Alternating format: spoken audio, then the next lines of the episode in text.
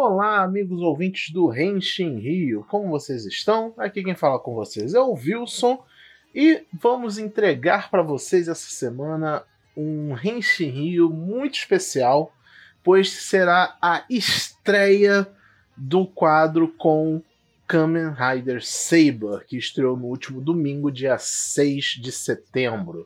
Claro, vamos continuar com o Henshin Hill Time de Kirameji, que vai ser esse quadro agora, ele vai vir primeiro. Em seguida, teremos o Igor comentando o episódio semanal de Kamen Rider Saber. Antes de irmos para o episódio, os recadinhos básicos, você pode ouvir o Henshin Rio nas principais plataformas como Spotify, Deezer, Apple Podcast, estamos hospedados no Anchor e temos também o nosso canal RSS.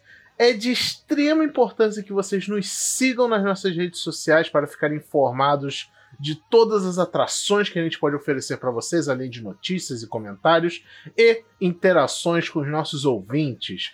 Em todas as redes sociais é @renshinrio, seja no Twitter, Facebook ou Instagram. Também, caso vocês queiram, podem estar entrando no nosso Discord, uma comunidade muito legal, sadia, todo mundo falando de tokusatsu o dia inteiro e outros assuntos mais. E por último e não menos importante, temos também um canal na Twitch, onde a gente faz regularmente lives com notícias, brincadeiras. É, no momento agora a gente está com uma série comigo, inclusive, montando um brinquedo de Tokusatsu. Então vocês podem acompanhar junto conosco. E, claro, né, temos também a nossa live é, religiosa toda sexta-feira para comentar o episódio da semana de Ultraman Z com a versão em live do Henshin Rio Time. Então não vai faltar Henshin Rio para vocês. Dito isso, sem mais delongas, vamos comentar nesse primeiro momento o episódio da semana de Machine Sentai Kira Major, episódio 22.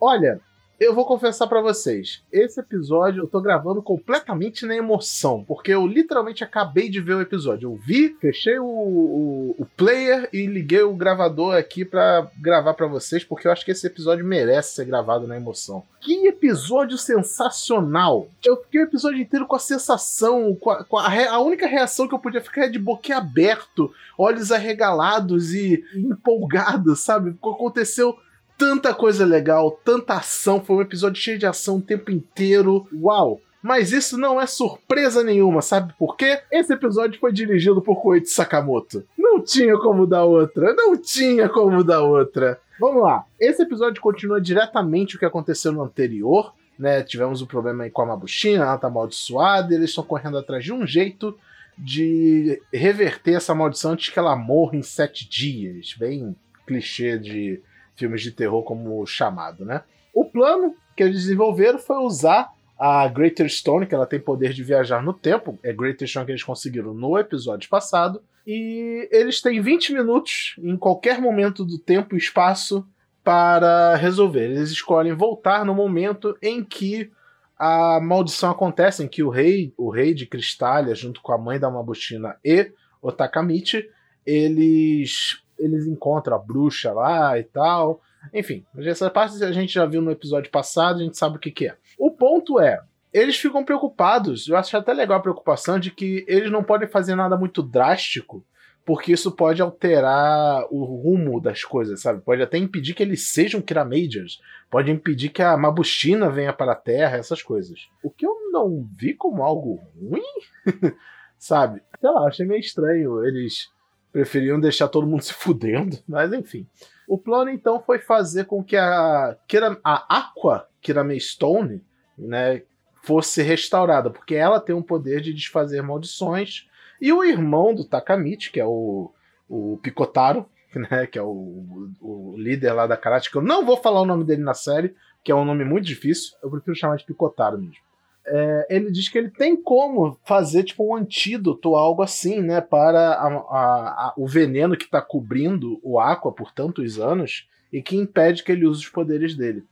Só que ele precisa de uma amostra do veneno que a bruxa usou, né? Ele, é isso. O plano é esse, vocês viram o episódio, né? Se você tá vendo o Henshin Hill Time até esse ponto, sem ver o episódio junto, você tá tomando um monte de spoiler, né?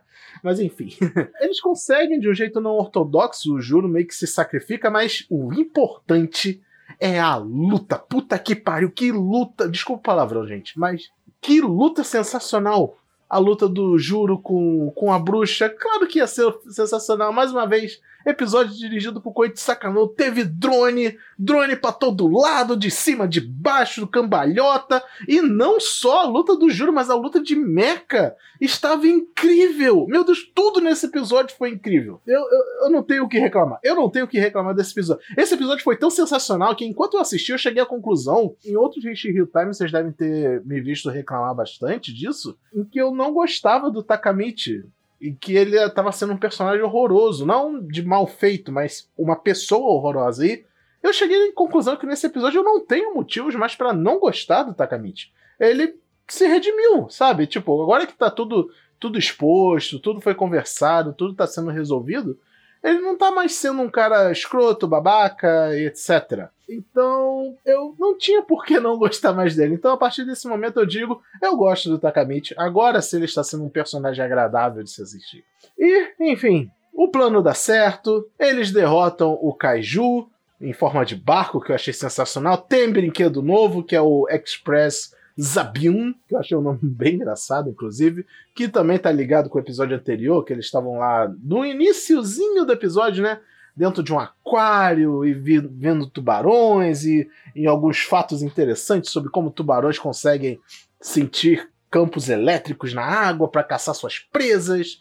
E basicamente foi esse o conceito que o Juro fez para transformar o Aqua em uma Kiname Stone barra Mecha barra brinquedo colecionável já nas lojas. Compre, crianças, compre, porque é isso que, é, que serve o Super Sentai no final das contas, não é mesmo? E é isso, tudo dá certo, todo mundo fica bem, tem brinquedo novo nas lojas, e é o que importa, e o mais importante de tudo, para mim pelo menos, lutas da hora de mecha, apesar dos mechas serem horrorosos, não o Express Abil, o Express Abil é da hora mas teve muita luta do, do mecha do Takamichi, eu acho esse mecha horroroso, mas enfim. Luta maneira, Koichi Sakamoto na direção, eu, um Wilson feliz com mais um episódio semanal de Kira Media. Muito obrigado por ouvir esse episódio. Sobre o próximo episódio, eu não entendi sobre o que, que ele vai ser. De alguma forma vai aparecer a mãe da Mabushina mas eu não entendi absolutamente nada qual que vai ser o plot dele, então vamos ter que esperar para ver. E é isso, agora eu passo aqui a, a, o microfone para o meu amigo Igor, em que ele vai trazer para vocês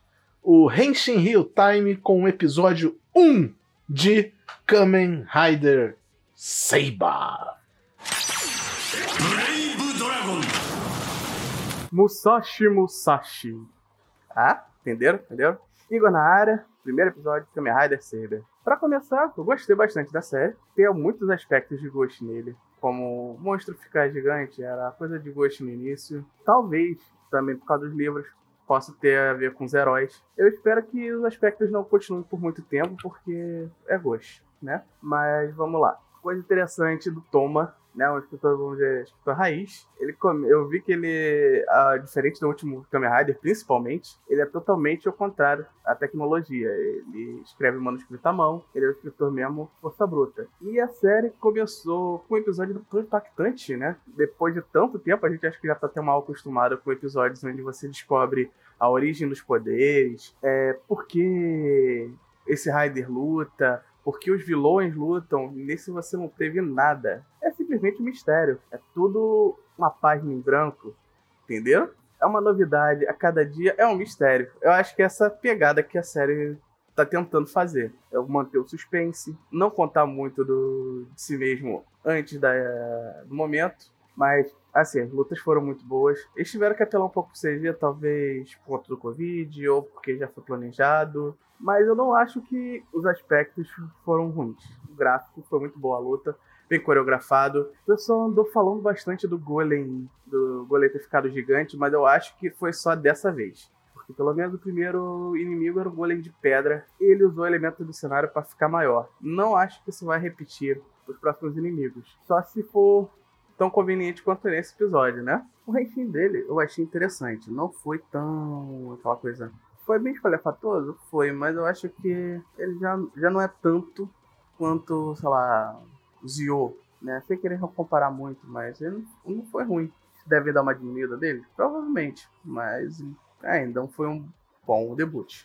Eu não sei porquê, talvez seja porque eu tô vendo, vi um meme do, do Blades, né? Blitz, não sei ainda como, como romanizaram. É, que ele tava rebaixado, eu não consigo olhar ele sem dar risada. As caras e bocas dele são muito estranhas para mim. final do episódio, em cima daquele leão do CG, ficou muito estranho, mas piorou, só piorou a situação que eu tenho com ele. A impressão dele que ele vai ser um personagem cômico sem, sem querer ser cômico. É muito estranho. É, e eu não gostei, não gostei muito da May, apesar de ela ser um personagem legal, eu sei lá, eu acho que ela ainda vai ser meio chatinha pra, mais pra frente. Mas é impressão minha. Enfim, esse foi o Rentinho de Time da semana. Aguardem os próximos, fiquem ligados, leiam bastante. Mantenha a mente aberta com o Kamen Rider Saber, afinal, a história dele é um livro aberto. Ah, tá bom, parei, prometo, foi último. Até semana que vem.